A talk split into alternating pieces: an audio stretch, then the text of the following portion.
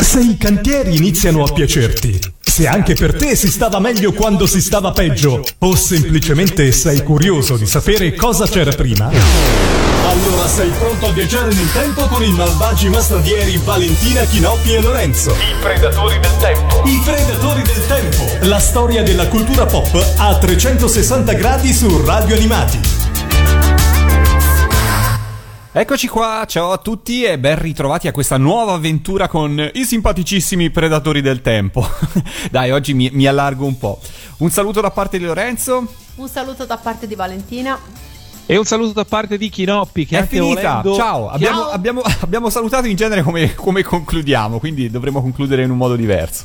Hai ragione, no, comunque stavo per dire che anch'io non, no, cioè vorrei anch'io allargarmi, ma forse non sapete che la mia navicella spaziale è veramente microscopica, quindi anche volendo non c'è, non c'è molto posto ed è per questo che guardo fuori dall'oblò, eh, Mi annoio un un po'. po', però vedo, vedo, cosa vedo? Vedo il 1987. Senti, però io ho un paio di domande sulla tua navicella prima di iniziare. Vai. Allora, ha la moquette? No, Ok. Rigorosamente senza moquette. Ha il bidet? No, rigorosamente senza anche quello, lo spazio è limitato Ah, come ok, vi ho detto, cui- e quindi il bidet non c'entrava. niente, niente. Però ok. almeno non No. hai la moquette. Non hai la moquette, no, infatti. No, infatti, infatti, eh, vabbè. Eh, venivano o con bidet e moquette o senza tutte e due, alla fine ho scelto. Hai scelto lo il, spazio il limitato. il modello Modello basic. Il modello basic. Esatto, esatto, sì. Bene, allora siamo nel 1987. Se vi siete persi la scorsa puntata, accidenti, vi siete già persi un po' di racconti su questo fantastico anno. Questo anno un po' di passaggio, eh? tante cose cambieranno e stanno iniziando a cambiare, finiranno e altre ne inizieranno. Per cui, insomma, mh, scoprirete altro nel corso di questa, di questa puntata. Voi avete un ricordo particolare del 1987, cari Valentina e caro Chinoppi? Viene, viene in mente qualcosa in maniera, oppure si confonde un po', come dire in mezzo a tutti gli altri anni eh, ed è difficile indirizzarlo, identificarlo in maniera così chiara. Ah, io ricordo che per il mio compleanno mi regalarono quello che credo si chiamasse Adico o qualcosa del genere, che era una specie di, eh, di pongo spalmabile, su- serviva per disegnare sui vetri. Ah, ok. Eh, eh, Ah, ven- sì, ho Aspetta, capito. mi ricordo il jingle. E poi si stacca Esatto. e si riattacca. Ecco, una si roba del staccava genere. e non si riattaccava affatto. e quando all'incirca una decina di anni dopo io poi mi, ho, ho cambiato casa, Ah. le finestre su cui la Dico era stato provato ancora ne portavano il segno. Erano provate. esatto. Cioè, proprio pubblicità ingannevole, Esatto. quindi. Sì, lo sai che credo di averlo avuto anch'io. E sì, è durato veramente poco perché era mortale. chissà che bello, chissà come, chissà come profumava di roba chimica. Sapeva proprio di vernice. Proprio, Ah, ecco. Aveva quel tipico aroma da, da- dal laboratorio di imbianchini. E io invece ricordo dell'87 che secondo me, insomma, dall'87 in poi i cartoni animati iniziano ad essere un po' meno interessanti in È tv. vero. Però tranne qualche cosa e poi vedremo magari strada facendo. Però secondo me ci fu un po' un'inversione di rotta. Forse è anche vero che iniziarono ad arrivare tante serie americane che, che, insomma magari mi, mi piacevano personalmente un po' meno, Uh, uh, vero? brutte, Però a me brutte. proprio non piaceva. Insomma, sono gli anni di Gem, meno. Vola mio mini pony, giusto per citarne alcune, eh, ma non solo, insomma, Brave Star, ehm, eh, Ghostbusters, eh, The, The Real Ghostbusters, insomma, vabbè. Eh, un, un po' di serie che personalmente non amavo, insomma, venivamo da mh, diversi anni di grandissimi successi. Forse anch'io stavo crescendo, eh, in realtà, magari ero forse un pochino meno interessato all'argomento. Ma eh, da cosa partiamo? Da cosa iniziamo questa puntata? Non iniziamo dai cartoni animati come eh, magari qualcuno di voi potrebbe aver pensato, ma in realtà io direi di iniziare con qualcosa di più elettronico, se siete d'accordo. Eh? Vai. Io farei una pausa musicale eh, per iniziare, per sciogliere un po' il ghiaccio, visto che eh, abbiamo appena iniziato e vogliamo portarvi subito nel 1987. eh, e a proposito di cartoni animati che non ho seguito molto, però in molti sono affezionati a, a Lotti. Voi lo avete seguito? Mm, poco. Tu, tu Chinoppi? Io sì, assolutamente. Io pe- mi era riuscito a farmi appassionare al golf. Ah, più del golf su Rete 4 la notte. Più del golf su Rete 4 la notte, io grazie a, grazie a Lotti eh, avevo imparato le regole del golf, credo siano già di per sé eh, una delle prime dei primi scogli da affrontare, soprattutto i nomi dei vari delle mazze, dei punteggi, non è semplice come all'inizio e quello sì, insomma, poi è durata veramente pochissimo, devo dire. Più che altro perché il golf quello vero e proprio non era avvincente come Lotti. Io ho, ho un ricordo abbastanza netto di bambini al mare, tra cui anch'io, che andavano al mini golf e urlavano spaghetti per ogni volta che dovevano eh, colpire una di quelle palline. Ma quello anche adesso se vado a Esatto. giocare al minigolf. Sì. Quello tuttora se vai a giocare a minigolf con un quarantenne, insomma, può Esatto. capitare. e allora gridiamo lo spaghetti e ascoltiamoci la sigla proprio del 1987 con eh, Manuel De Peppe su Radio Animati.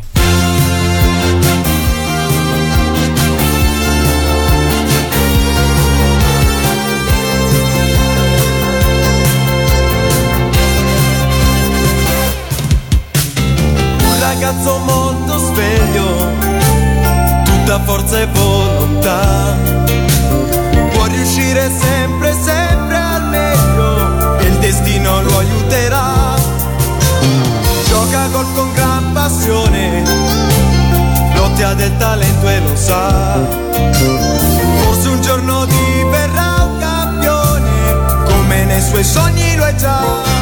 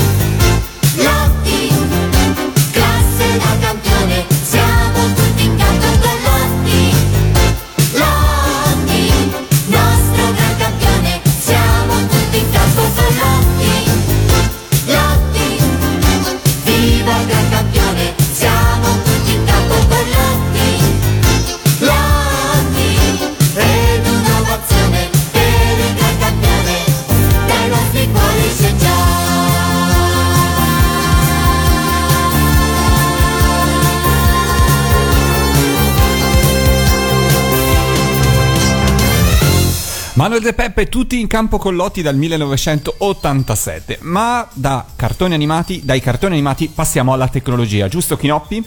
Giustissimo, giustissimo. Andiamo a parlare di videogiochi perché insomma il 1987 è stato un anno che ci ha regalato eh, in particolare un oggetto di cui andremo a parlare tra brevissimo. Ma prima eh, guardiamo cosa succede nel 1987. Eh, il mondo nel 1987 sta cambiando, l'hai detto prima anche te Lorenzo, eh, e sfogliando un ipotetico eh, catalogo delle uscite videoludiche di quell'anno, che poi magari c'era davvero, però eh, nel mio caso rimane ipotetico, eh, si vede che eh, ormai le uscite per computer e console, quindi per sistemi casalinghi, hanno di gran lunga superato quelle per, i- per le sale giochi. Ed è una tendenza che di fatto non cambierà mai più, anche se magari negli anni 90 ci sarà un minimo di tentativo di ripresa del mercato degli arcade, però insomma eh, in realtà il mercato eh, videoludico dopo il- la botta grossa che aveva preso all'inizio degli anni 80 sta recuperando e grazie eh, soprattutto al NES sta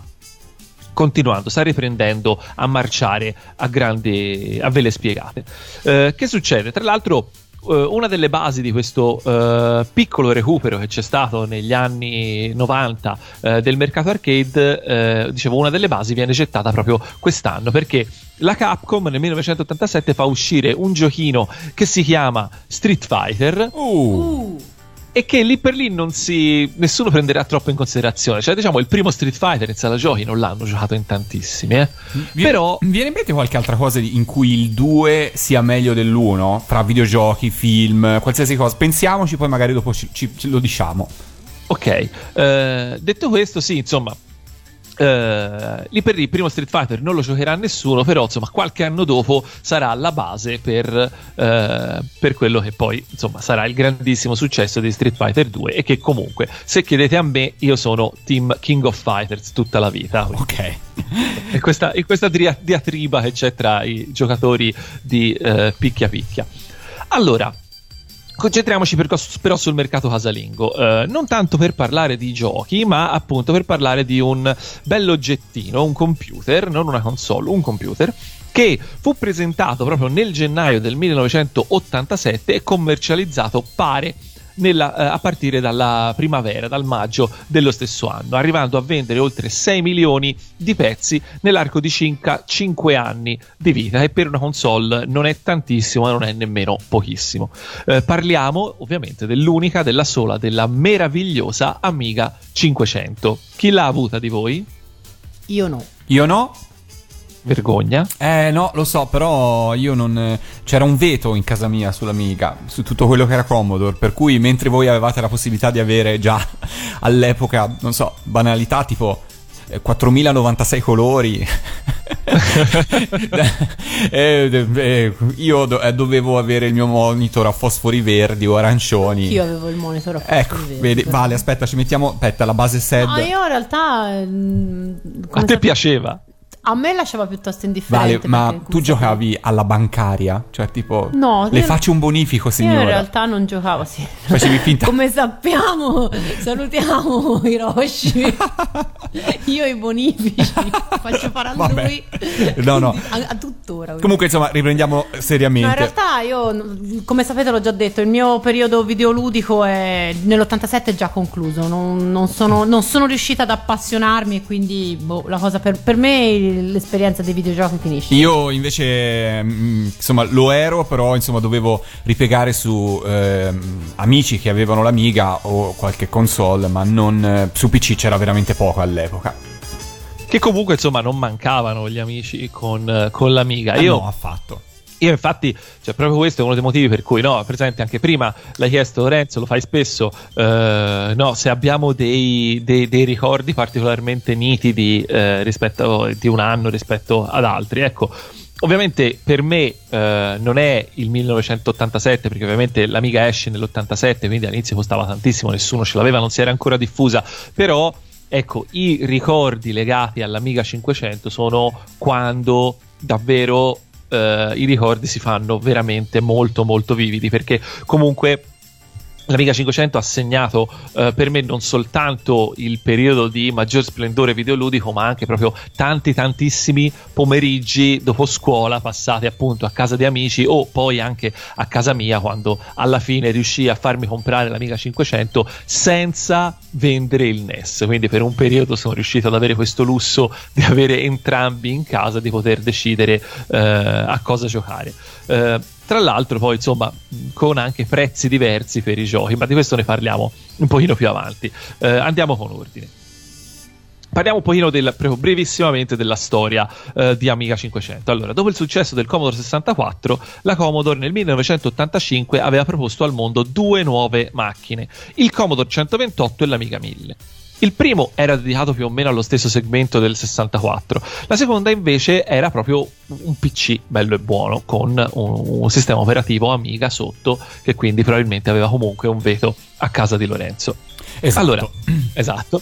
Nessuno dei due ebbe però un grande successo. Mm, Insomma, un modesto successo, moderato ma non enorme. Anche perché E ti così, chiedo, eh, il Commodore 128 era retrocompatibile con il Commodore 64? Sai che credo di sì. Credi di sì, ok. Però non fu Ma non sviluppato so niente o quasi niente ad hoc per il Commodore 128, che Esatto, mi sfruttasse pare. le capacità, diciamo. Mi pare una cosa del genere, sì, ora non vorrei dire imprecisioni, ma mi pare una cosa del genere. Cioè, alla fine il problema del Commodore 128 fu che non c'era nessun software eh, eh, specifico, c'erano molto pochi. Eh, invece, appunto, eh, Commodore decide di rinnovarsi eh, e presenta contemporaneamente nel 1987 i sostituti di entrambe le macchine, ovvero l'Amiga 500 e l'Amiga 2000. E mentre la 2000 rimase per lo più un prodotto di nicchia, perché comunque, anche giustamente come diceva Lorenzo, eh, i PC eh, a base DOS si stavano, eh, si stavano diffondendo e stavano prendendo la maggiore fetta di mercato, quindi l'Amiga 2000 rimane un prodotto un po' di nicchia. L'Amiga 500 invece fa il botto eh, perché mh, per molti ragazzini dell'epoca fu tra l'altro il primo contatto con quello che poteva essere comunque definito una sorta di computer. Ora capisco che eh, Casa Lorenzo ha questa, ha questa affermazione tutti in Tipo Flau Klucher, esatto. Esatto, però eh, è anche vero che è vero, noi la si utilizzava esclusivamente o quasi per motivi ludici, però eh, aveva delle caratteristiche che in confronto anche per esempio al Commodore 64, che era eh, il computer che tutti avevamo in casa prima dell'Amiga, eh, aveva delle caratteristiche già molto avanzate. Per esempio, i eh, floppy da 3 pollici e mezzo erano sicuramente molto più fighi delle cassette e davano un'area molto più professionale, no? Eh, indubbiamente erano anche più robusti e contenevano, ben, eh, insomma, contenevano eh, più dati, anche se in realtà, dunque, per il, C60, per il Commodore 64 esistevano anche i floppy da 5 pollici e un quarto, giusto? Esatto, Eh, esatto, sì. non, non ricordo se erano da 360 o da 1 mega e 2, forse da 360 erano. Penso di Pensi sì. di sì, ok. Per cui, insomma, comunque anche il doppio della capacità di- in un floppy, a prescindere dal formato, rispetto a quello che mh, poteva contenere eh, un, un- un dischetto del vecchio eh, Commodore 64. Sì, immagino di sì, esatto. Poi altre novità, ass- cioè era il mouse, novità assoluta. Eh, chi, chi aveva mai preso in mano un mouse prima di quel momento? Tra l'altro, Quindi, all'epoca abbastanza raro anche su PC, insomma, non, non esisteva o comunque non aveva una diffusione Microsoft Windows, per cui era tutto a riga di comando, era tutto nero o verde o, o arancione, anche a colori, eh, volendo, perché eh, i monitor a colori per, per- per PC comunque erano già stati commercializzati, esistevano, ma erano veramente limitatissimi perché comunque la destinazione era prettamente prof- professionale o comunque non grafico, mentre l'Amiga strizzava l'occhio sul lato professionale fin dall'inizio a, a proprio alla parte grafica. Esatto, assolutamente. Infatti, come si diceva, eh, la, la- la- parte, il comparto grafico de- dell'Amiga era assolutamente qualcosa di molto all'avanguardia, quello davvero. Ehm, comunque, tra l'altro, il mouse dell'Amiga io ve lo ricordo anche abbastanza. Secondo me è abbastanza figo anche adesso come design. Diciamo no? che tor- sì, potrebbe essere un po' quel retro che torna di moda, dai. Eh sì, bello squadrato, ma non troppo. Insomma, a me piaceva. Molto affusolato. esatto. Poi, e tra l'altro erano anche abbastanza resistenti. Eh, poi, per la prima volta si cominciavano ad avere altra cosa eh, che poi andrà molto di moda negli anni dei primi PC. eh, si av- comincerà ad avere problemi con le risorse che non bastano. Quindi Ok. con, la poca, con la poca memoria. Inf- infatti, infatti, a un certo punto diventava assolutamente necessario eh, installare la famosa espansione Oh. che era questa cosa mitologica in cui te dovevi andare a comprare a farti mettere l'espansione oppure comprare già l'amiga con l'espansione. L'espansione non era altro che eh, 512 KB di memoria in più, quindi un modulo extra di RAM, molto semplicemente, mh, che raddoppiava quindi quella in dotazione e eh, di nuovo, cioè stiamo parlando appunto di passare da 512k a un mega, un megabyte di RAM, che al giorno d'oggi, insomma, per la RAM si parla di almeno 3 zeri in più. Esatto, Eh, e giga per- per cui. Esatto, esatto. Ma eh, questi numeri sono anche incredibili se paragonati, per esempio, a quelli del Commodore 64, che solo 5 anni prima di K ne aveva 64. Quindi, insomma, si, Si, si, si cresce parla in maniera, ecco, esponenziale. notevole, sì, esatto. assolutamente esponenziale. Insomma, quando parli di, di- di numeri appunto che si esprimono in potenze di 2, direi che è proprio perfetto. Ehm, non solo, però, eh, per esempio, per quanto mi riguarda, eh, fu anche la prima traumaticissima esperienza con una stampante. Io Ad avevo- aghi, sono stato uno dei fortunati, no, a getto d'inchiostro. a getto d'inchiostro. getto d'inchiostro? Io sono stato uno dei fortunatissimi possessori della stampante Amiga getto d'inchiostro che fu veramente, veramente, veramente, veramente traumatica come esperienza. Ah, non che negli anni successivi le esperienze con le stampanti mie e anche di altre persone siano state poi così migliori, però vi dico, io provai a stampare qualcosa, non ricordo nemmeno cosa, per l'esame di terza media Mhm. e mi richiese serate intere di tentativi, ma veramente, perché praticamente avevo scritto quello che dovevo scrivere. Il problema è che la stampante quando stampava a un certo punto andava fuori offline, lo si chiamava, qualcosa del genere, insomma, saltava e non c'era verso di farlo riprendere da Comunque, dove guarda, secondo me le stampati tutt'oggi sono così, Chinoppi. Cioè, Sì, secondo sì, me esatto. è quell'oggetto che usi tre volte l'anno ormai, ma quando ti serve puoi giurarci che c'è qualcosa che non va. Per cui... Esatto, Sì, era una cosa cui ragionavo molto tempo fa, ovvero sul fatto che come la tecnologia sta facendo passi da gigante in tutti i settori, tranne che nelle stampanti. Nelle stampanti, esatto, siamo passati da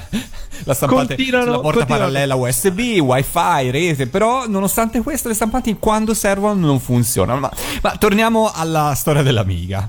Allora, oltre a questo, i giochi cominciavano anche a richiedere sempre più spazio anche sui supporti, quindi non soltanto per quanto riguarda la memoria eh, per farli girare, ma anche proprio i dischetti su cui metterlo. Quindi i giochi cominciavano a uscire con due, tre dischi, a volte si andava anche a giochi di, di 9, 10 dischi più avanti, eh, e quindi diventava assolutamente fondamentale dotarsi anche del floppy drive esterno che era un'altra cosa che quando finalmente arrivavi a comprarla ti faceva svoltare perché andare a casa degli amici dove i giochi quelli a due dischi per esempio andavano tranquillamente e te invece toccava cambiare disco. Ogni 3x2 perché poi spesso e volentieri i giochi non erano ottimizzati per fare prima tutto su un disco e poi tutto sull'altro insomma alle volte poteva diventare un grossissimo problema Facciamo una pausa musicale, ascoltiamoci una sigla che è del 1987, la sigla la conosciamo tutti, non c'è bisogno di annunciarla, ma in qualche modo ha un legame con l'amiga e poi magari dopo ceneremo anche perché. Su Radio Animati, i Predatori del Tempo, siete nel 1987.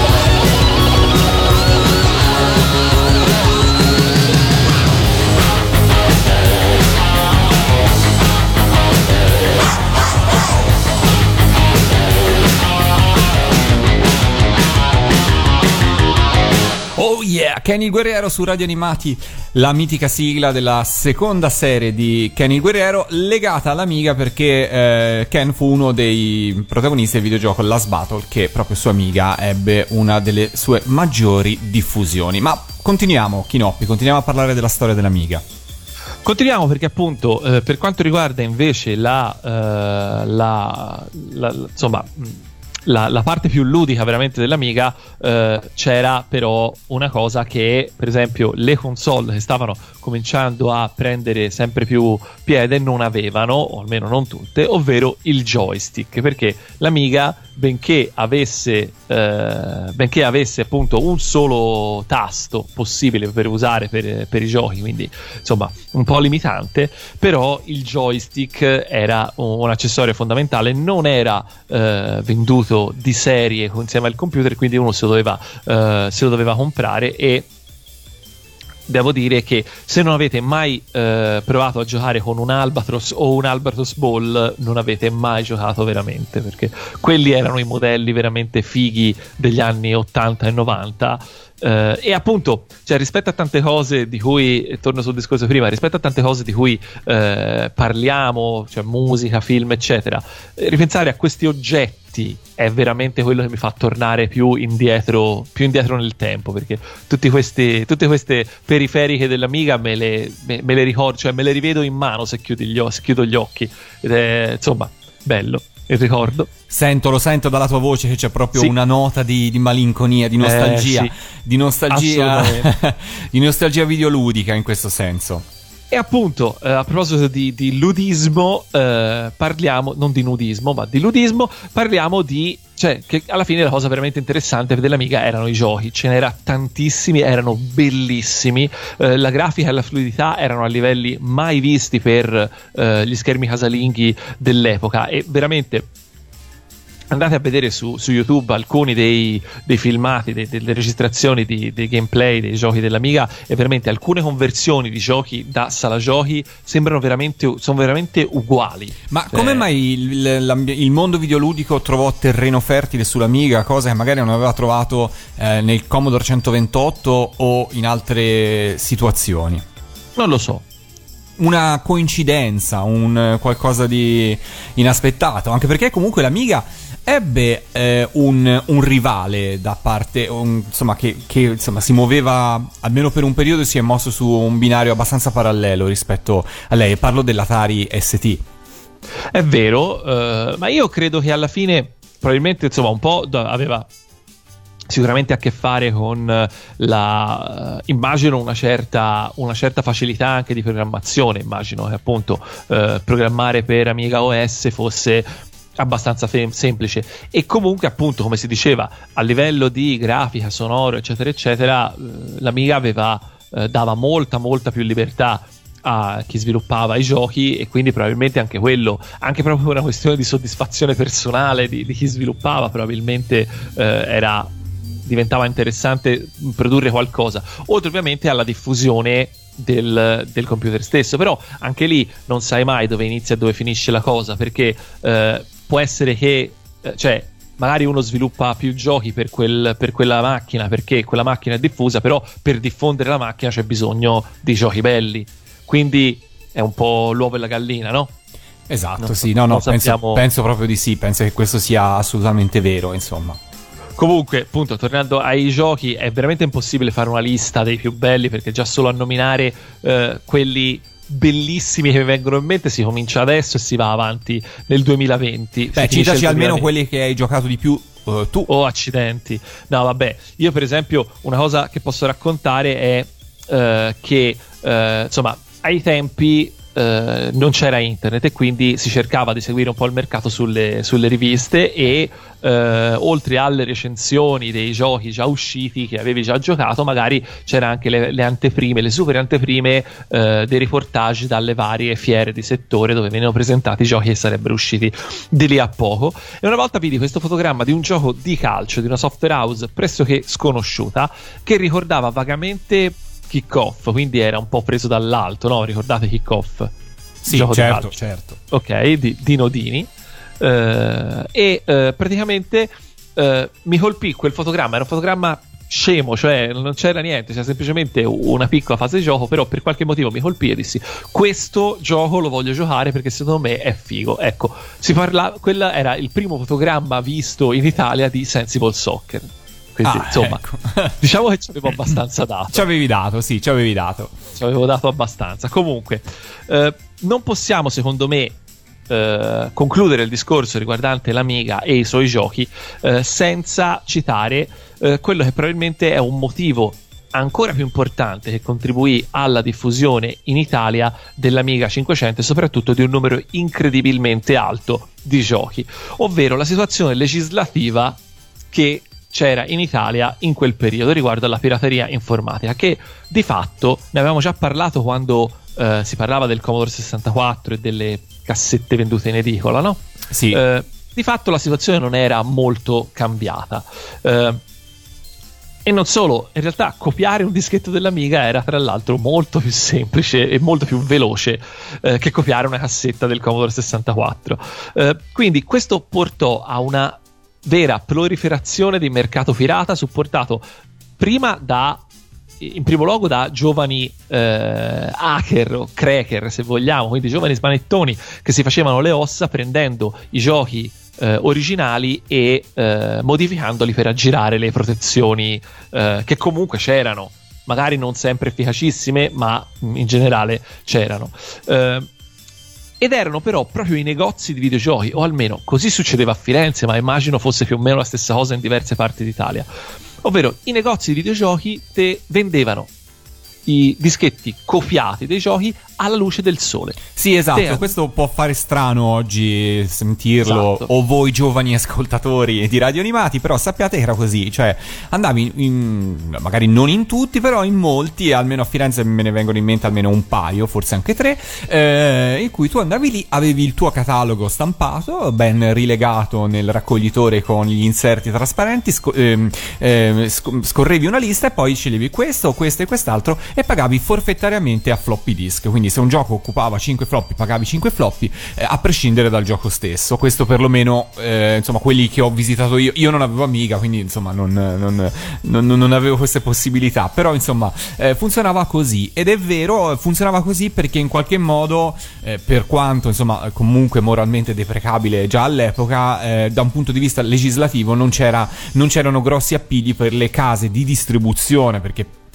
più che in questo caso le case di produzione che comunque magari erano più americane o giapponesi o comunque estere eh, c'erano già all'epoca gli importatori che prendevano il titolo portavano in Italia magari lo Localizzavano adattavano lo spesso. localizzavano spesso nella lingua italiana facevano il packaging ehm, con appunto la, la grafica in Italia investivano in pubblicità nelle riviste di videogiochi per cui insomma in qualche modo ovviamente c'era un loro tornaconto però non avevano dei gro- dei grossi appigli per potersi in qualche modo difendere e questo sicuramente ha danneggiato tantissimo l'industria videoludica che ha impiegato tanto tempo a diventare poi una forza quasi più importante anche del cinema e della musica in alcuni casi, eh, però dall'altra ha permesso non solo l'evoluzione tecnologica ma anche una fortissima diffusione di eh, macchine come l'Amiga 500. Su questo io sono assolutamente d'accordo con te, caro, caro Kinoppi. Sì, ma sì, ho cioè- una curiosità sull'Amiga 500, ma che cosa fu l'Amiga 500 Plus? L'Amiga 500 Plus, se non sbaglio, Aveva già fu- la, la, la donna della memoria su? Allora, l'Amiga 500 a un certo punto eh, andò fuori produzione, sostituita dall'Amiga 600, che era praticamente assolutamente la stessa cosa dell'Amiga 500, con eh, già la- l'espansione, con il, il- il case più piccolo, diciamo, era un computer più piccolo, una versione del Kickstart, cioè del, del- del, diciamo del del sistema operativo più recente che purtroppo spesso non se- insomma spesso non sempre garantiva la retrocompatibilità Ecco, sì, quindi infatti, mi ricordavo questo, questo- questa cosa della difficoltà della retrocompatibilità sulle Amiga 500 Plus rispetto all'Amiga 500. Mi faceva un po' ridere il fatto io ho quella nuova ma non posso giocare, avrei bisogno di quella vecchia per poterci giocare. Esatto, chi aveva l'Amiga 600 era assolutamente considerato uno sfigato, perché poi appunto mezzi giochi, i giochi più belli, quelli, giochi più belli, i giochi più vecchi, quelli che magari ti eri veramente consumato eh, a forza di giocarci non li potevi giocare più. L'Amiga 500 Plus invece non ricordo bene, però credo fosse qualcosa in realtà di leggermente diverso. Ora mi hai fatto venire il dubbio. Allora, facciamo un'altra pausa musicale. Facciamo un salto nel, eh, in un anno prima, nel 1986, ma questa sigla che ci ascoltiamo è dell'87. Nell'86 eh, Canale 5 si è, mh, inizia così a andare oltre confine. Eh, il successo del formato della TV commerciale italiana viene esportato in Francia e nasce la Senk. Non sarà un grandissimo successo perché terminerà l'esperienza abbastanza rapidamente nei primi anni 90, ma si esporta in tutto e per tutto, sia i format televisivi delle trasmissioni, ma anche i cartoni animati. E questo avviene nel 1987 quando la sigla di Mila e Shiro nel mercato francese diventa Jeanne e Serge, ovvero Gianna e Sergio. A me questa cosa mi ha sempre fatto ridere moltissimo.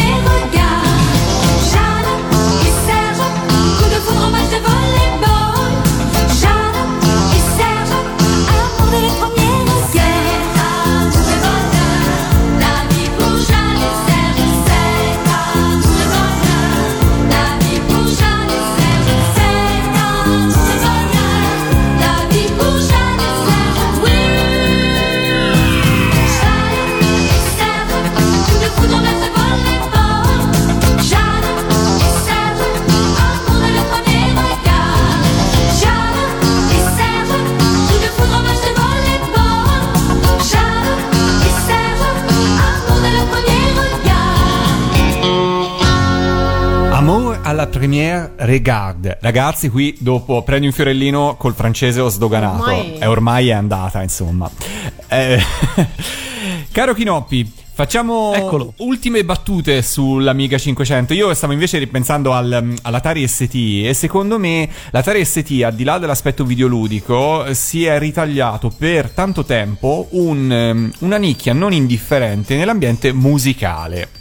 Ah, Perché vedi? fu una macchina utilizzata per tanto tempo, comunque in generale l'Atari, poi magari anche con evoluzioni dell'Atari ST, per fare musica. Gran parte della musica techno che abbiamo ballato e eh, conosciuto negli anni 90 nasce proprio grazie all'Atari.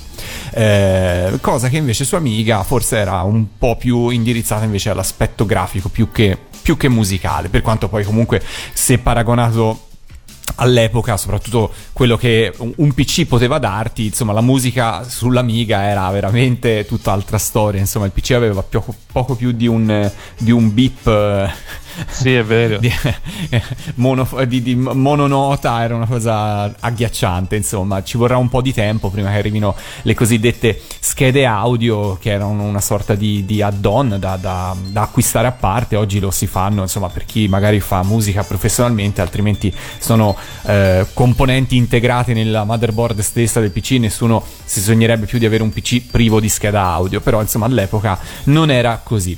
Ma finiamo pure con Amiga Sì, no, appunto mi chiedevi dell'Amiga 500 Plus e quindi sono andato a, a controllare eh, ed effettivamente l'Amiga 500 Plus era quello che dicevi tu, ovvero praticamente una versione aggiornata dell'Amiga 500 con più eh, con specifiche tecniche avanzate. Eh, il problema è che eh, l'Amiga 500 Plus non ebbe successo perché eh, in quegli anni l'Amiga 500, che era eh, il- la macchina da videogiochi più venduta al mondo in quel momento, ehm, aveva eh, creato talmente tanta concorrenza tra le case sviluppatrici di videogiochi eh, che arrivavano appunto per poter sfruttare tutto il potenziale dell'hardware andavano a praticamente eh, si erano creati delle loro interfacce dirette sull'hardware quindi senza passare da- dal sistema operativo per cui cambiando l'hardware sotto i giochi diventavano assolutamente incompatibili. E quindi eh, nessuno comprava l'Amiga 500 Plus. Questo più o meno era quello che e nessuno ci sviluppava. Anche. o chi l'acquistava poi rimaneva un po' Se fregato no? insomma ecco. Se ne pentiva amaramente. Quindi sì era un po' il problema dell'Amiga 600 però molto peggiorato a quanto pare. Eh beh no, insomma non- Comunque. non indifferentemente Comunque, giusto per eh, concludere questo discorso sull'Amiga, io mh, niente, volevo semplicemente continuare a ripetere quanto l'Amiga 500 abbia eh, segnato la, la- la- la preadolescenza mia e di praticamente tutti i miei amici all'epoca e so di tantissimi altri eh, ragazzi del- della nostra età in quegli anni perché davvero era, eh, era veramente un rito quello di andare il più spesso possibile, anche magari più volte alla settimana, se uno poteva, eh, al negozio videogiochi dove davvero continuamente arrivavano giochi nuovi che non costavano niente, che ti potevi, insomma, relativamente, anche per le, insomma, costavano, diciamo, erano abbordabili anche per le tasche di noi eh, ragazzini dell'epoca con le nostre paghette.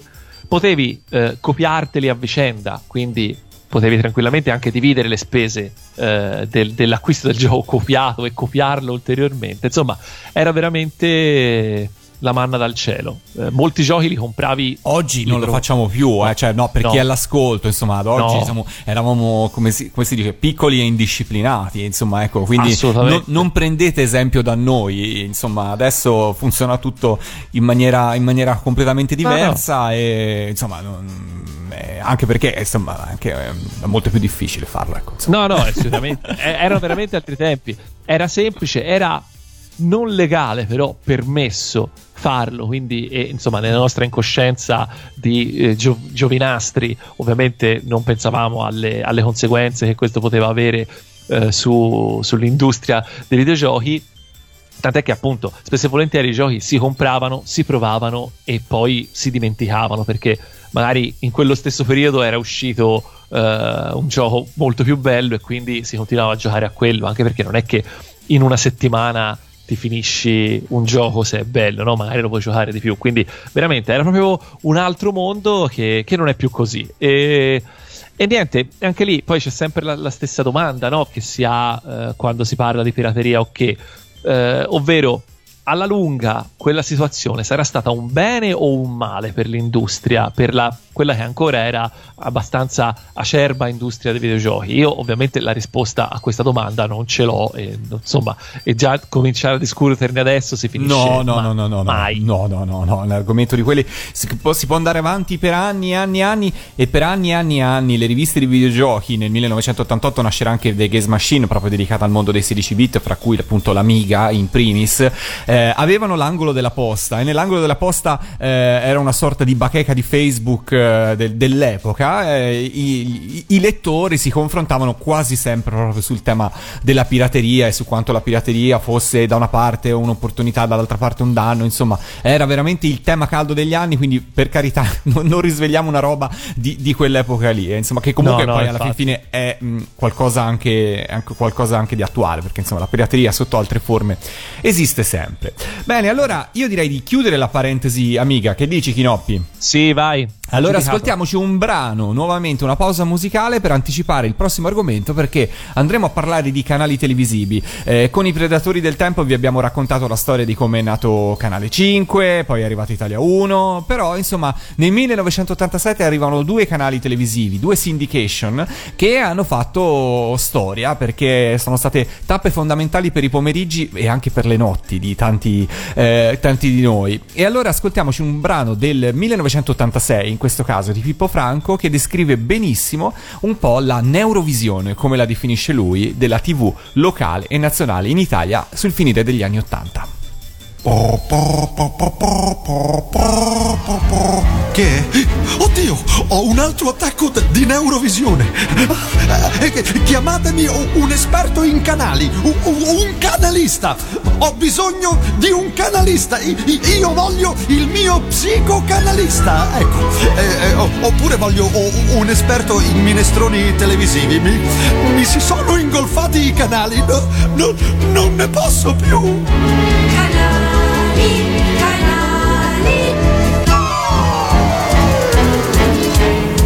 Quante volte nella vita hai detto mi ritiro, io non ce la faccio, no. Quante, quante volte con le gomme col morale a terra hai detto basta, smetto, stop. Eh, ma ci sono io, dove vorrai, un televisore non tradisce mai. Mettimi in salotto, in bagno, in camera se vuoi. Canali, canali per te se stai passando Rai. Canali, canali, canali, canali, canali. Canali, canali, canali, canali per te. Ma, ma se non dormi più, più, eh, è meglio Euro TV. Canali, canali, canali, canali, canali. La Neurovisione ti vuol bene se cerchi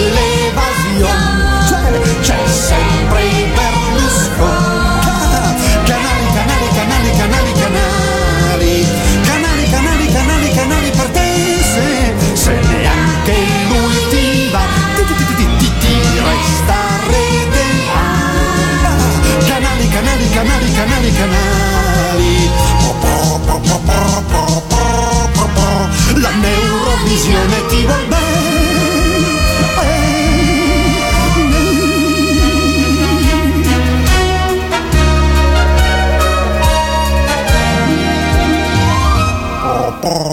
Po, po. Pippo Franco su Radio Animati Predatori del Tempo e in questa sigla Pippo Franco diceva e se proprio non dormi più se- c'è sempre EuroTV, una roba del genere. Ed EuroTV che cita Pippo Franco era un circuito televisivo eh, italiano, una syndication che proprio nel 1987 cessa di esistere perché il 6 settembre del 1987 dalle ceneri del circuito di EuroTV ehm, grazie a vari imprenditori fra cui spiccava eh, Callisto Tanzi, vi dice niente cari piccoli ascoltatori? Sì, è proprio lui, quello del crack del pa- della Parmalat, sì è proprio lui, ehm, nasce, il, eh, nasce Odeon TV. Odeon TV che eh, ha l'obiettivo di mm, costituire una nuova syndication, quindi una serie di TV locali che si, eh, come dire, consorziano in qualche modo fra di loro, con un obiettivo molto ambizioso, arrivare cioè ehm, ad avere almeno un 5-8% di share rispetto a Rai e Fininvest. Quindi insomma un obiettivo non Beh. poco. Insomma, non, è, no, insomma, eh, non, non partono esattamente con eh, le idee in piccolo, no? Come si dice, hanno un obiettivo no- non, ehm, non facilmente raggiungibile, però loro puntano a quello. La prima fase eh, di... ehm, nascita della, della syndication fu eh, di acquisto di pellicole cinematografiche, eh, di serie di animazioni e mh, anche varie produzioni interne, le primissime trasmissioni sportive, fra cui una dal titolo Forza Italia condotta da Walter da- dal portiere Wa- Walter Zenga e anche poi nel corso degli anni proprio il circuito di Odeon porterà nel tempo vari cartoni animati, insomma ricordiamo. Uno fra tutti, credo che sia indelebilmente legato a Odeon TV, eh, la serie dei Cavalieri de- dello Zodiaco. Prim- I primi 52 episodi furono trasmessi in Italia in prima TV proprio lì. Ma oltre ai Cavalieri dello Zodiaco anche i G.I. Joe, Kate and Julie, che è Dirty Per, giusto? Eh, Gorilla Force, Goods e mm, senza dimenticarsi il contenitore di tutti questi cartoni animati che mh, prese il nome di Sugar. La rete venne inaugurata, la syndication venne inaugurata con un gran galà eh, da Monte Carlo, condotto da, da Paolo Villaggio eh, e con la presenza di grandi nomi dello spettacolo, fra cui star internazionali mh, come John Collins e John Warwick. Quindi insomma non si badò a spese proprio per in- inaugurarlo. A dirigere il canale fu chiamato eh, Lilio Tambolini, che se vi ricordate l'abbiamo già incontrato no- durante nostre- i nostri viaggi spazio-tempo perché fu il direttore, è stato il direttore di Italia 1 nel, mm, nei magici anni della Rusconi, eh, nel periodo di Lady Oscar, nel periodo insomma del, del boom, del primo boom di Italia 1. Ehm, e proprio Lilio Tambolini, eh, che all'epoca era anche direttore generale della Titanius, inizia a costruire un palinsesto di 8 ore di programmazione al giorno, eh, lasciando ehm, fasce comunque di autonomia alle emittenti locali eh, che si erano consorziate all'interno di Odeon TV. La prima TV del film di Sylvester Stallone regalò ad Odeon TV quasi 3 milioni di telespettatori, quindi insomma un, un buon successo. Sembrava andare tutto per il verso giusto, ma in realtà i risultati del 5-8% di share di, ehm, da sottrarre alla RAI a Fininvest eh, si tramutò bensì in tanti miliardi di lire di debiti che già nel 1989 ehm, erano in, in capo alle varie società che costituivano Odeon TV.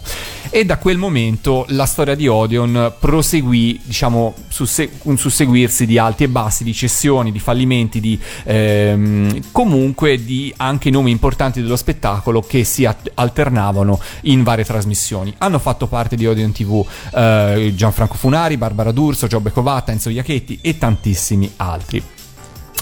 E, ma cosa intralciò il successo di Odeon TV? Ma prima ancora, che ricordo avete voi di Odeon TV, cari Chinoppi e cara Valentina? Valentina, Io ricordo, allora, intanto per me è la TV dei Cavalieri dello Zodiaco. vero? Tutti ce la ricordiamo per, per me quello. è quella.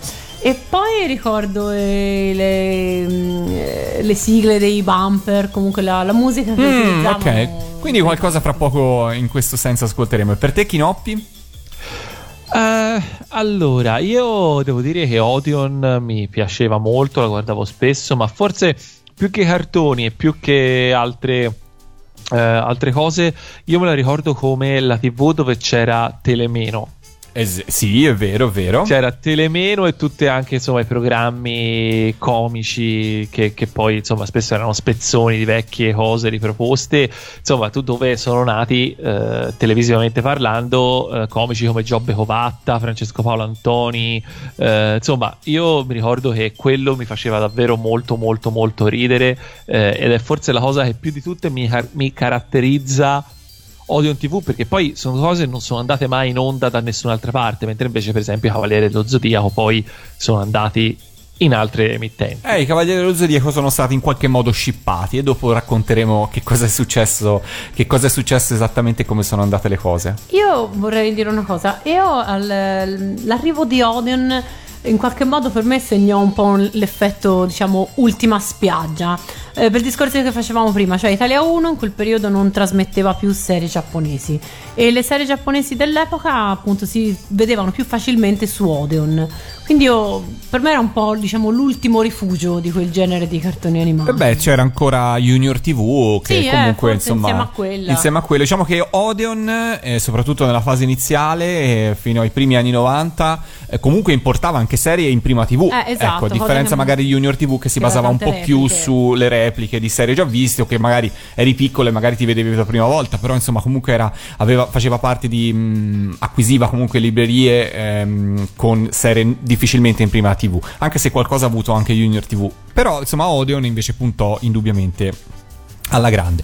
L'hai citato tu prima, facciamoci una pausa musicale ascoltandoci proprio quella che era la sigla di apertura dei programmi di Odeon. Eh, per quanto riguarda le sigle, Odeon TV avrà un legame fortissimo con un grande a cui veramente va il nostro più grande, come dire, abbraccio a distanza perché come sapete tutti non è più qua e parlo ovviamente di Massimo Dorati che all'epoca si celava sotto il nickname di Odeon Boys non a caso e questa che ci ascoltiamo fu proprio la sigla di apertura dei programmi quando le tv locali iniziavano a trasmettere ogni giorno le 8 ore di programmazione di Odeon. E la parte finale di questo, di questo jingle, di questa canzone è rimasta, scusatemi, poi come jingle per tanto tempo, per cui se qualcosa vi tornerà alla mente è perché magari più che la canzone intera avete ricordato proprio il jingle o cosiddetto bumper, come si dice tecnicamente, di Odeon TV 1987.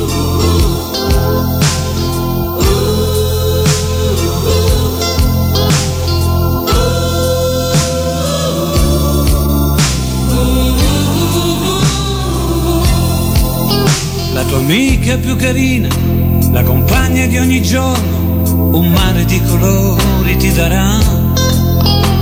La vita di ogni giorno, l'emozione di un momento, come in un sogno finalmente la vivrai. Sarà bello stare insieme, sarà bello ritrovarsi, tutti i giorni con un'emozione in più. È bello essere felici, è bello stare insieme insieme a lei non è altro che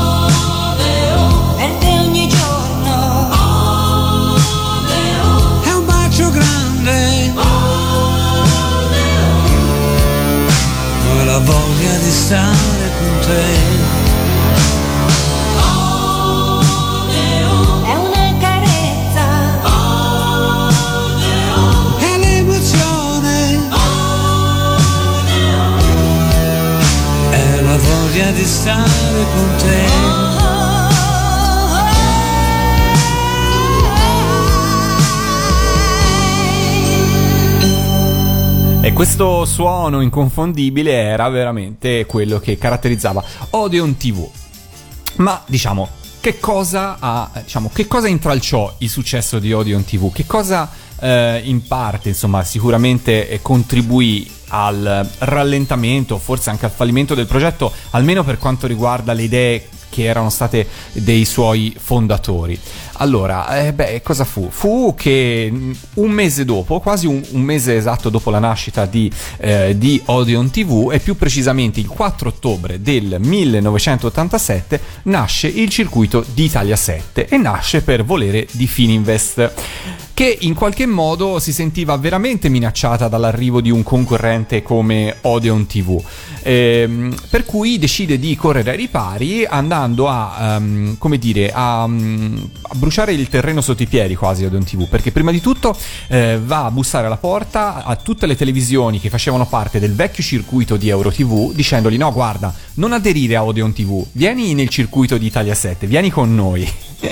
e questo in alcuni casi riuscì, per cui Odeon TV si trovò anche nella difficoltà di dover ricoprire nuove zone del territorio italiano con nuove, ehm, dire, nuove alleanze, nuove TV locali. In Toscana non successe questo, ma in altre parti d'Italia sì. Ehm, E, ehm, a proposito appunto di, di questa, di questa mossa, Odeon fra l'altro eh, arriverà a fare causa a- alla Fininvest eh, denunciando tutta una serie di illeciti ed abusi utilizzati proprio per fare pressione sulle emittenti, sulle ex emittenti del circuito di Euro TV per entrare a far parte di Italia 7. Altro punto di forza di Italia 7 è la raccolta pubblicitaria perché alle spalle ha Publitalia, per cui una macchina da guerra rodatissima che assicura al circuito la raccolta pubblicitaria nonché le possibilità anche di disporre di un magazzino di produzioni televisive non, non indifferente. L'idea di Berlusconi è quella di creare piano piano, oltre che un, insomma, un competitor forte per quanto riguarda Odeon TV, ma un vero e proprio quarto canale televisivo. Eh, un canale televisivo caratterizzato principalmente per un pubblico maschile, per cui Italia Canale 5 doveva essere la TV generalista, Rete 4 la TV per le donne, Italia 1 per i giovani, Italia 7 doveva essere la- il canale a target prevalentemente maschile, anche se in realtà la programmazione Italia 7 poi nel corso del tempo avrà anche tanti spazi dedicati alle soap opera, alle telenovelas, comunque a appuntamenti prevalentemente femminili, però se ci pensate anche semplicemente al, eh, al- ai quali cartoni animati andavano in onda su Italia 7, è vero che questa impronta di TV un po' più maschile rispetto a Italia 1, soprattutto pensate ai cartoni che andavano in onda su Italia 1 in quel momento, eh, questo, questo c'era. Ehm, e a proposito di eh, cartoni animati, va ricordato indubbiamente il contenitore che, ehm, che raggruppava più o meno tutti, ovvero Super 7, condotto inizialmente da Carlo Sacchetti e da Pupazzi del gruppo 80, per cui eh, se su Italia 1 c'era One e 4 su Rete 4, su Italia 7 c'era Frittella e Mic Mac. Fra i cartoni animati che Italia 7 ci ha regalato vanno ricordati sicuramente i 5 Samurai, le Tartarughe Ninja, Robotech, Brave Star, Motor in Pista, Capitan Dick e poi anche lo scippo dei Cavalieri dello Zodiaco perché dal, eh, dopo che i primi 52 episodi, 51 episodi furono trasmessi da i 52 episodi furono trasmessi da Odeon TV, Italia 7 si comprò la restante parte de- degli episodi, da lì anche l'idea di richiamare Massimo Dorati e di incidere una sigla quasi identica alla sigla originale perché il ritorno dei Cavalieri dello Zodiaco di Massimo Dorati è veramente molto simile all'originale proprio perché da ad Odeon si scippò anche eh, un- una serie di successo come i Cavalieri dello Zodiaco per quanto riguarda invece le trasmissioni televisive eh, insomma qui eh, c'è una cosa che è passata che è rimasta no? che tutti insomma che segnò veramente un'epoca ovvero e ne abbiamo parlato l'anno scorso se non sbaglio l'arrivo eh, di Colpo Grosso con Umberto Smaila che debuttò proprio nel 1987 per cui insomma ehm, fu veramente il- lo sdaganamento dell'eros televisivo. Insomma se al- agli albori delle tv locali qualche tv magari la notte trasmetteva anche film ben più che erotici diciamolo così ehm, Colpo Grosso fu insomma la- lo- lo- l'inizio dello sdoganamento di una certa televisione ehm, e soprattutto eh, mi fa sorridere oggi a distanza eh, che all'epoca alle 22.30 sembravano tarda notte ad oggi a momenti ceniamo insomma a quest'ora per cui insomma non è, non è così un ricordo da parte vostra su Italia 7 invece Ma io non, non ho ricordi particolarmente netti su, su Italia 7. Ricordo appunto che era un altro di quei canali su cui si potevano vedere eh, i, car- i cartoni animati giapponesi. Soprattutto ricordo Robotech perché era, ecco, se identifico Odeon con. Ehm, con i Cavalieri dello Zodiaco identifico Italia 7 con, eh, con Robotech però non è che io non l'ho mai seguita con, con grande attenzione ecco per te Chinoppi? Allora, senti, Italia 7. Sì, diciamo che insomma. In quel periodo che era bellissimo anche lì, perché non solo, eh, insomma, alla fine degli anni 80, primi anni 90 erano belli veramente per un sacco di cose, in cui c'era tutta questa scelta, perché c'era i cartoni, parliamo principalmente di cartoni, c'erano su Mediaset, c'erano su Junior TV, c'erano su Odeon e c'erano su Italia 7. Eh, devo dire che la differenza la faceva i titoli che venivano mandati. Su Italia 7 mi sono sempre trovato abbastanza bene, cioè, ho sempre avuto delle serie che mi piacevano molto. Anche perché, Eh, se non sbaglio, arrivò Mesoni Cocus Italia 7, una delle tue serie preferite, per cui insomma. eh, sai che non credo. Ah no? È andata prima Ma su sai- Junior TV? secondo me sì Un po' darsi. Secondo me andava, andava Io su Junior ricordo TV su- e, poi, e poi su Super Six, perché Ah, era eh, d'oro anche, anche... è vero, sì. Ah, allora vedi, un ricordo io associato male. Però. ehm, però è stata anche Comunque- su Italia 7. Io ho questo ricordo, o me la Eh, ricordo. non sono così Non sei convinto? Allora vedi i ricordi distorti del tempo. Allora mi fido di te che l'hai seguita con passione. Ma magari sì, eh, non lo so. eh, però, insomma, sì, diciamo che di, di cartoni belli ne sono, ne sono passati tanti nel corso, nel corso degli anni, anche lì. Per qualche motivo, tra i vari ricordi specifici senza senso che ti sono rimasti, a me è rimasto in mente eh, un pomeriggio in cui ero malato e che giocavo con gli exogini Mm. eh, mentre guardavo Italia 7, ma non ricordo quale cartone esattamente, però qualcosa su Italia 7. Ok, quindi ti è rimasto alla memoria proprio un flash, come si dice in questi Esatto. casi. La storia di Italia 7 proseguirà, diciamo così, come è nata nel 1987 fino al 1984 sotto la proprietà Fininvest. Poi cosa succede? Succede che nel frattempo è arrivata la legge Mammì che impedisce a un gruppo editoriale di avere più di tre emittenti, per cui il sogno del quarto canale si raffredderà e piano piano si perderà di interesse. Del resto anche Odeon TV ha sicuramente ridimensionato le sue ambizioni, per cui non c'è più questo pericolo eh, di un effettivo nuovo polo televisivo che possa emergere. Ehm, per cui diciamo che il, ehm, si raffredderà a tal punto che ci saranno tutto un susseguirsi di eh, proprietà che si alterneranno con una graduale diciamo, diminuzione anche dell'appeal dell'offerta del, del canale stesso. Ehm, e ufficialmente Italia 7 terminerà di esistere il 31 dicembre 1988 qua- 1998 quando si ehm, splitterà in due gruppi. Uno con il nome Italia 7 Gold e l'altro con il nome di Europa 7 unica eccezione per i toscani all'ascolto dove praticamente tutto bene o male resterà abbastanza invariato perché ehm, per quanto il, il nome della società sia diversa Italia 7 Toscana manterrà un logo molto simile a quello che era il logo della Italia 7 degli anni, degli anni- della fine degli anni 80 e per noi qua in Toscana dire Italia 7 identifica tutt'oggi un canale televisivo eh, ben preciso per quanto ci siano ovviamente anche Italia 7 Gold ed Europa 7 Ehm, per celebrare e ricordare ehm, Italia 7 degli anni 80, invece di ripescare una delle varie sigle di Colpo Grosso o una sigla di una serie di animazioni che magari abbiamo già sentito o che riascolteremo in altre occasioni, lo facciamo con un salto a Lucca Comics del 2009, quando la- gli amici della Yatta Band fra l'altro in concorso in quell'anno per il cartoon cover contest, ci regalarono una versione di Trader G7 tutta dedicata in qualche modo ad Italia 7, per cui noi eh, vogliamo giustamente Valentina Chinoppi prima mentre eravamo a scegliere i brani ho detto dai mettiamo quello perché è perfetto, giusto? Esatto. Giusto? Chinoppi, quale momento migliore per riascoltarcela? Beh, Allora seguite con attenzione quello che la Yatta Band sta per eh, cantarvi perché non è proprio il testo così eh, fedele di Trader G7 ma fra le righe scoprirete un po' di storia di Italia 7.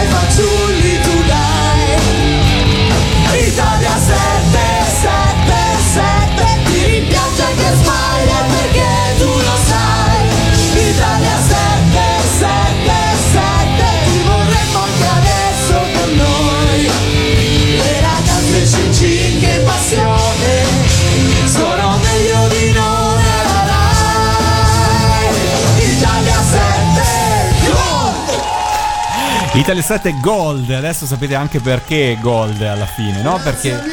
Eh, grazie a voi, grazie alla Yatta Band su Radio Animati Predatori del Tempo nel 1987 a spasso in quelle che erano le tv dell'epoca. E si parla veramente di un'altra, di un'altra epoca televisiva. Cambiamo argomento, che dite? Eh. Ma sì. Facciamo partire una sigletta? Ah, sì, dai.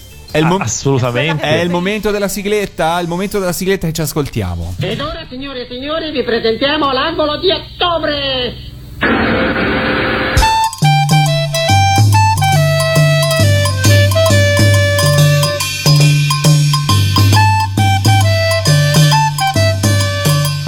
Caro Chinoppi, ormai anche se tu sei nella tua navicella, io la faccio sempre ascoltare un po' questa sigletta perché è troppo bella. Eh sì, diciamo che di nuovo eh, le, le, le Time Bocan avevano tante cose belle, però anche le musiche hanno, hanno contribuito a renderle quella cosa meravigliosa che ancora oggi tutti ci ricordiamo e che ci fa ancora ridere anche solo a ripensarci. Perlomeno a me fa così, non so Ma- se è così anche per voi. Assolutamente sì, ma per chi ci seguisse oggi per la prima volta, spieghiamo un po' che cos'è l'angolo di ottobre. L'angolo di ottobre è un momento della nostra trasmissione in cui andiamo a cercare qualcosa che è successo eh, nell'anno eh, appunto in questione, l'anno di cui eh, è protagonista la puntata e specificatamente nel mese di ottobre. Eh, talvolta cerchiamo di uscire un po' dai eh, canoni, diciamo, delle nostre possibili, eh, delle nostre possibili dei temi che trattiamo abitualmente e questa volta no. Ah, ok. Questa, questa- Questa volta questa no. volta, questa volta no, questa volta perché? Perché ci sono delle cose importanti che sono successe eh, nell'ottobre del 1987, rimanendo proprio in tema di televisione. Eh, abbiamo parlato di, di Odeon TV, abbiamo parlato di Italia 7, torniamo invece eh, nelle, più rodate, me- eh, nelle più rodate reti TV eh, Mediaset, che all'epoca, se non sbaglio, si chiamavano ancora Fininvest. Mediaset è una cosa che, è arrivata un po' più È avanti. arrivata più avanti, sì, si chiamavano Fininvest. Allora, eh, proprio all'inizio del mese di ottobre 1987 accadono due eventi molto importanti in rapidissima sequenza e andiamo a vedere quali sono. Il primo è, succede proprio il primo ottobre. Nella prima serata di Canale 5 va in onda la prima puntata di Telemike. Che Eh. insomma tutti ci ricordiamo ovviamente. Io non ero un grande fans dei quiz televisivi, devo dire la verità, però No? mi ricordo benissimo Telemike, insomma, chi, chi non No? se lo ricorda. No, no, no, no, non sono mai stato un grande fan del, del quiz in tv e eh, non me ne voglia nemmeno un grandissimo fans di Mike Bongiorno in generale, per quanto gli riconosca un ruolo fondamentale nella storia televisiva. ehm, l'ho apprezzato, devo dire, eh, di più quando è stato portato fuori dal suo contesto. Eh, trovo che, per esempio, nella trasmissione ehm, Roma-Milano, che non so se vi ricordate, la trasmissione che è stata Sì. riproposta qualche anno fa, il viaggio che lui fece in macchina con eh, Fabio Fazio, se non sbaglio, fu veramente interessante. Cioè, è una persona che ehm, quando è una persona di, che ha veramente fatto la storia d'Italia, secondo me, Mike Buongiorno, e gli, eh, insomma, credo che gli si debba a tutti molta, molto per quella che è la TV anche di oggi. Eh, però, ecco, secondo me, quando era calato nel suo mondo, nel, non, non- lo so. Non lo so, lo preferivo quasi più informale quando parlava eh, in maniera un po' più libera, un po', un po' più fuori dagli schemi in qualche modo. Eh, però, Quindi non quando si rivolgeva alle massaie. No, esatto, non quando diceva massaie o quando insomma in qualche modo ci convinceva a acquistare il prosciutto cotto di quella famosa marca o la pelliccia della famosa pellicceria di Pavia, insomma n- lo preferivo un po' più, ecco, eh, l- l'ho trovato molto più divertente, ecco per esempio con Fiorello, ecco, con Fiorello negli spot televisivi o eh, nei vari sketch che hanno avuto modo di fare, secondo me lui lì emergeva un Mike Buongiorno diverso che apprezzavo molto molto di più. Ma torniamo a Telemike. Torniamo a Telemike che eh, tra tutti i quiz di prima serata eh, condotti sulle reti Fininvest barra Mediaset da eh, Mike Buongiorno è stato quello probabilmente di maggior successo e sicuramente quello di maggior longevità. Perché insomma se ci si pensa alla fine non erano tanti quelli che sono durati tanto eh, di Mike. Ovviamente senza andare a scomodare quelli eh, degli anni 60 e 70 sulla Rai. Eh, e appunto Telemike non aveva niente di troppo, di troppo rivoluzionario in realtà, Eh, anche se appunto di, di cose a ricordare ce n'erano tante tra la, la concorrente eh, che viene eh, beccata, co- che viene beccata tra ovviamente il signor No, eh, Ludovico, Ludovico Peregrini che era sempre insieme a lui e che in quel caso lì dava in realtà l'impressione di essere davvero un giudice inflessibile perché insomma i soldi in palio erano tanti e quindi i giudici facevano davvero il loro mestiere nel verificare in tempo reale le risposte date dai concorrenti. Una delle cose che più di tutti a me eh, vengono in mente quando penso però a Telemike è il gioco del bingo, ve lo ricordate? Ce lo ricordiamo, ma ci ascoltiamo un breve estratto di Mike Buongiorno che ci dà il bingo, perché quello è veramente un, un pezzo di televisione italiana. Sentite qua, eh. Di conseguenza rimanete con noi amici ascoltatori, soprattutto anche voi amici del bingo, perché stiamo per assegnare la seconda Hyundai. Cioè, la seconda Hyundai, ragazzi. eh. 65 61 90 90. 23 Quest- questa era la TV del giovedì sera, ragazzi. 12 La tombola in diretta. Eh, praticamente. Eh beh, Sentite il giubilo. 55. E infine 43 43. Abbiamo- beh, ma- li vogliamo rigiocare eh, a distanza di anni. bella cinquina eh, potrebbe essere un'idea effettivamente. Robertina, no, no, Robertina, Robertina. E- ricordare? beh, possiamo finire qua, no? Insomma, Robertina Eh, la sì. salutiamo. Ricordo le barzellette di Robertina e la salutiamo. Eh, dicevamo del bingo, Chinoppi. Diciamolo del bingo, perché eh, appunto, in- tra l'altro, in questo spezzone c'è veramente un, un concentrato di televisione eh, di- dei varietà Mediaset, diciamo, perché l'avete notato anche voi, c'è una musichina eh, accattivante che ancora oggi ci ricordiamo, magari non è una di quelle più famose che, che sono rimaste in mente, però io sono straconvinto che quando l'avete sentita adesso vi è tornata in mente.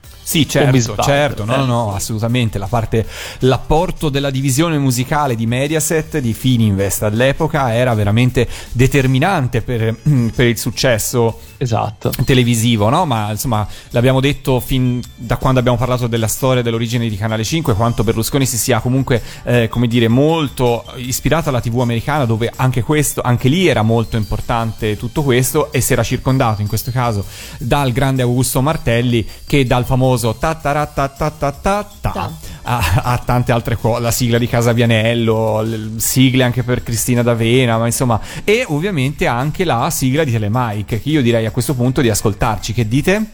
Vai. Vai. E allora il grande Augusto Martelli, questo è il taglio TV della sigla di Telemike.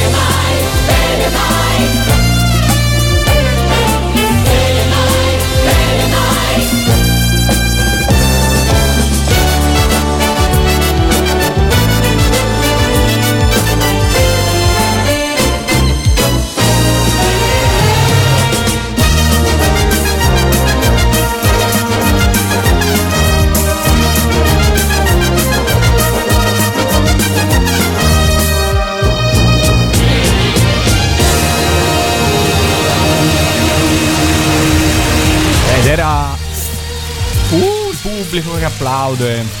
Grazie, grazie. No, scherzo, scherzo. Questi applausi non sono per noi, ma per il grande Mike Buongiorno e Telemike.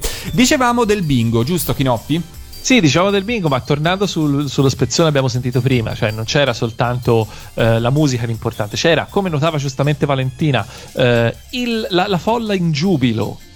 Cioè, era una cosa assolutamente fondamentale e onnipresente nei varietà eh, e soprattutto nei telequiz eh, di casa Fininvest. Erano tutti veramente felicissimi di essere lì, entusiasti Facevano. Eh, io fra cioè, l'altro, risen- non so se tuttora c'è, ma anzi, sicuramente c'è. Però, se vi ricordate, per un periodo lo scaldapubblico di Mike Bongiorno diventò anche un personaggio. Cioè, allora, Sì, è vero. Per cui, in qualche modo, insomma, era proprio una cosa che veniva anche mm, mm, portata alla luce del sole. Che c'era una persona che serviva proprio a incitare le folle.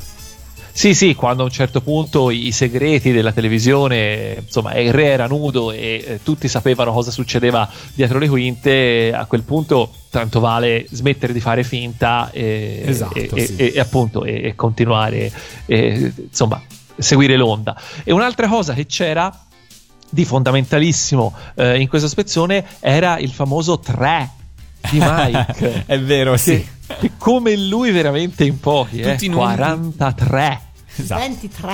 Beh, noi dobbiamo ridere poco perché insomma abbiamo un accento fiorentino, tutti e tre abbastanza, abbastanza marcato, per cui insomma, però eh, Mike Buongiorno lo ricordiamo tutti per il 3, ecco, è vero, esatto, è vero. esatto. Mike, Mike su questo era maestro, su, su- su aprire le E, eh, alla fine era veramente maestro. Comunque, il bingo, beh, alla fine sul, sul bingo in sé per sé non è che c'è molto altro da dire, era una tombola. Perché di fatto era una tombola, anche se poi in realtà eh, le regole cambiano. Perché, per esempio, quello, eh, lo spezzone che abbiamo ascoltato in realtà era un'estrazione del bingo 5 che, che andava a sostituire il, il bingo dopo qualche anno e che aveva delle regole leggermente diverse, più complesse e decisamente meno, mh, meno appassionanti, secondo me.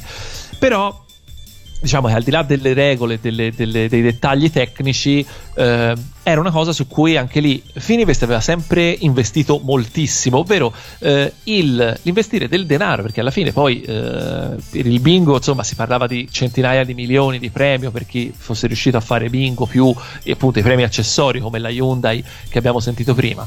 Eh, il tutto per portare visibilità per portare spettatori alla trasmissione TV e per portare copie vendute di TV Sorrisi e Canzoni perché tanta gente comprava TV Sorrisi e Canzoni perché c'era il bingo o meglio magari tanta gente avrebbe comunque comprato una guida TV però tra le tante che c'erano perché in quegli anni poi insomma avevano cominciato a, a fiorire le varie guide TV eh, la gente preferiva magari prendere TV Sorrisi e Canzoni proprio per, grazie ai concorsi ad esso legati. E insomma, è una strategia che finché il mercato dell'editoria e della pubblicità eh, editoriale è durato, eh, ha dato i suoi frutti assolutamente, no? Lore Eh, Vale? sì, sì, è vero, è vero.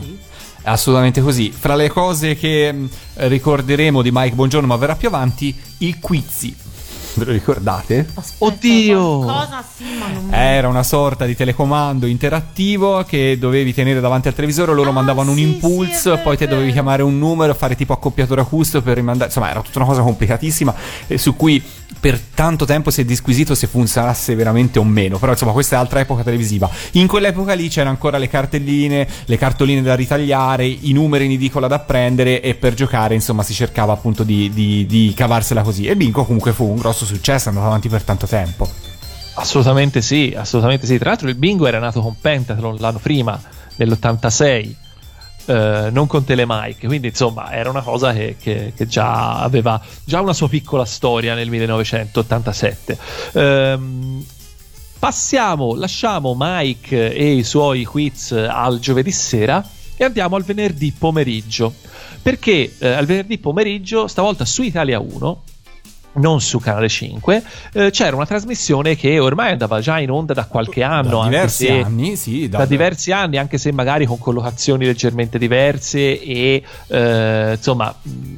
Anche eh, diciamo impacchettamenti leggermente diversi. Si parla di DJ Television, che eh, insomma all'epoca era eh, un punto di riferimento per noi bimbetti che ci volevamo anche magari sentire un po' più grandi e ascoltare un po' la musica da discoteca perché in realtà insomma DJ Television prima era non ti dico proprio un, un un, eh, super classifica show però era abbastanza più normale invece proprio in quegli anni eh, cominciava a prendere un po' una piega verso la musica più da discoteca correggimi se sbaglio Lorenzo Allora, diciamo che DJ Television era l'emanazione pop di quello che in qualche modo video music era parzialmente. Nel senso che video music, paradossalmente, ha sempre avuto più un'inclinazione più sul rock, più su cose particolari, insomma, anche a livello di programmazione di videoclip. Video music era, diciamo, un pochino forse un pochino più ricercata.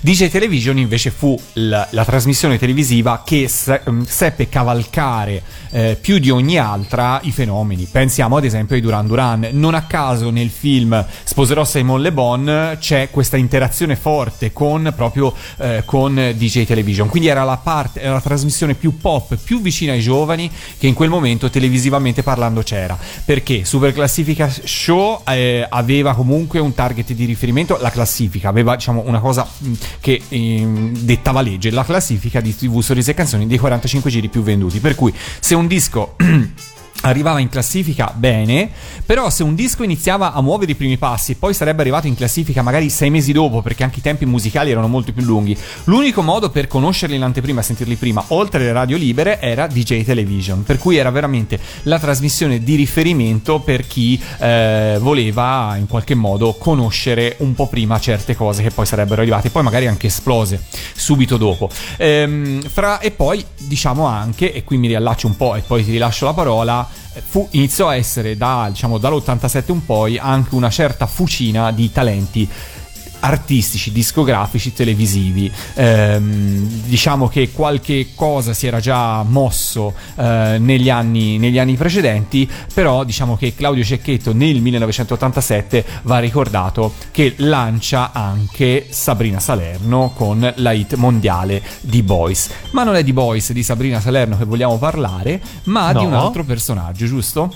Esatto, perché appunto torniamo a venerdì 2 ottobre 1987 e eh, fa quel giorno il suo debutto sullo schermo televisivo un nuovo conduttore di DJ Television eh, che nessuno conosceva, era un giovincello imberbe di 21 anni all'epoca se non sbaglio, eh, con una gran faccia da schiaffi, proprio quella perfetta che non ti lascia indifferente perché ti può eh, stimolare contemporaneamente simpatia e voglia veramente di, di prenderlo a schiaffi eh, e proprio irritazione. Eh, cappellino oversize, anche quello abbastanza scemo, se vogliamo. Bretelle, eh, tradisce un po' di emozione, ma insomma alla fine se la cava alla grande ed effettivamente com- si vede che eh, insomma è uno che potrebbe fare strada nel mondo della televisione, ma in realtà più che altro della musica. Se non avete ancora capito di chi stiamo parlando, forse Lorenzo hai uno spezzone da ascoltare? Eh, certo che ce l'ho. Sentite qua.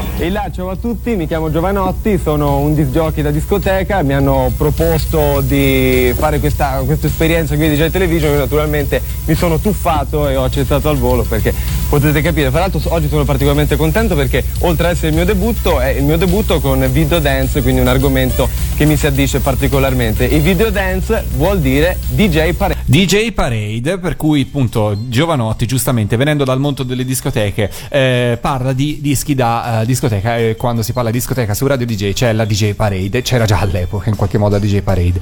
Eh, quindi Giovanotti che debutta televisivamente parlando dopo che appunto è stato in qualche modo.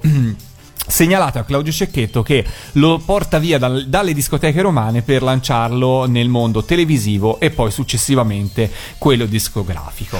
Esatto, infatti è quella la cosa che magari non tutti ricordano di Giovanotti, ora vabbè, magari i, i- i suoi fan sì, però che di fatto Giovanotti ha esordito prima come prima in tv che poi con la musica, in realtà aveva già pubblicato qualcosa, però Esatto. il suo, il suo primo vero successo, ovvero Giovanotti for President, il disco dove c'è Gimme Five, è solo del 1988. Sì, quindi sa- sarà un anno dopo, sarà un anno dopo. Esatto, quindi insomma, magari chissà, nei prossimi episodi di eh, Dei Predatori del Tempo arriveremo anche a parlare di Giovanotti, perché insomma è uno che poi di sigle ne ha fatte ed è sicuramente stato qualcuno che, io lo ricordo bene, negli anni degli- delle elementari era, eh, delle mie elementari, era assolutamente impossibile rimanere indifferenti al ciclone Giovanotti, nel senso che o lo amavi o lo odiavi, io ero forse più della seconda... Tu lo odiavi? seconda però sì, però insomma devo dire che, su, che, che sulla mia moto abbiamo cantato tutti all'epoca, anche chi come me magari non apprezzava il personaggio eh, così eh, vacuo forse di- che rappresentava Giovanotti all'epoca. Comunque insomma... eh, un anno, eh, un un ottobre, quello del 1987, pieno di grandi inizi. È vero, è vero. Allora, io direi di salutarci, finire qui questo, questo viaggio nel 1987, ma per tornarci la prossima puntata, perché abbiamo ancora altre cose da raccontarvi, per continuare a parlare appunto del 1987. Sono completamente d'accordo. Tu, Vale? Oh sì. E allora per chiudere questa puntata ci ascoltiamo quella che fu la sigla di DJ Television del 1987. Era ovviamente una produzione media in cecchetto, si intitolava No More Illusion ed era la sigla di DJ Television proprio quando Giovanotti debuttò in, in- in quegli anni in tv. Un saluto da parte di Lorenzo. Eh no, no, no, fermi. abbiamo Allora- detto che diverso. bisognava, Ok, bisognava allora, cambiare. Allora facciamo come facevamo all'epoca dei predatori, scusate, all- all'epoca dei eh, l'epoca di priorità scombinate, no? Ok. Benvenuti a tutti da parte di Lorenzo. Ciao e benvenuti a questa puntata dei Predatori del Tempo. Ciao, ecco per una nuova puntata anche Valentina. Ciao e benvenuti, io sono Chinoppi e i miei compagni di microfono sono, sono dei gigioni. Mettiamo- lasciamola così. dai. Godiamoci così la puntata. Ciao. Ciao. Ciao. No more illusions, oh no more no. No more illusions, let's find another way tonight.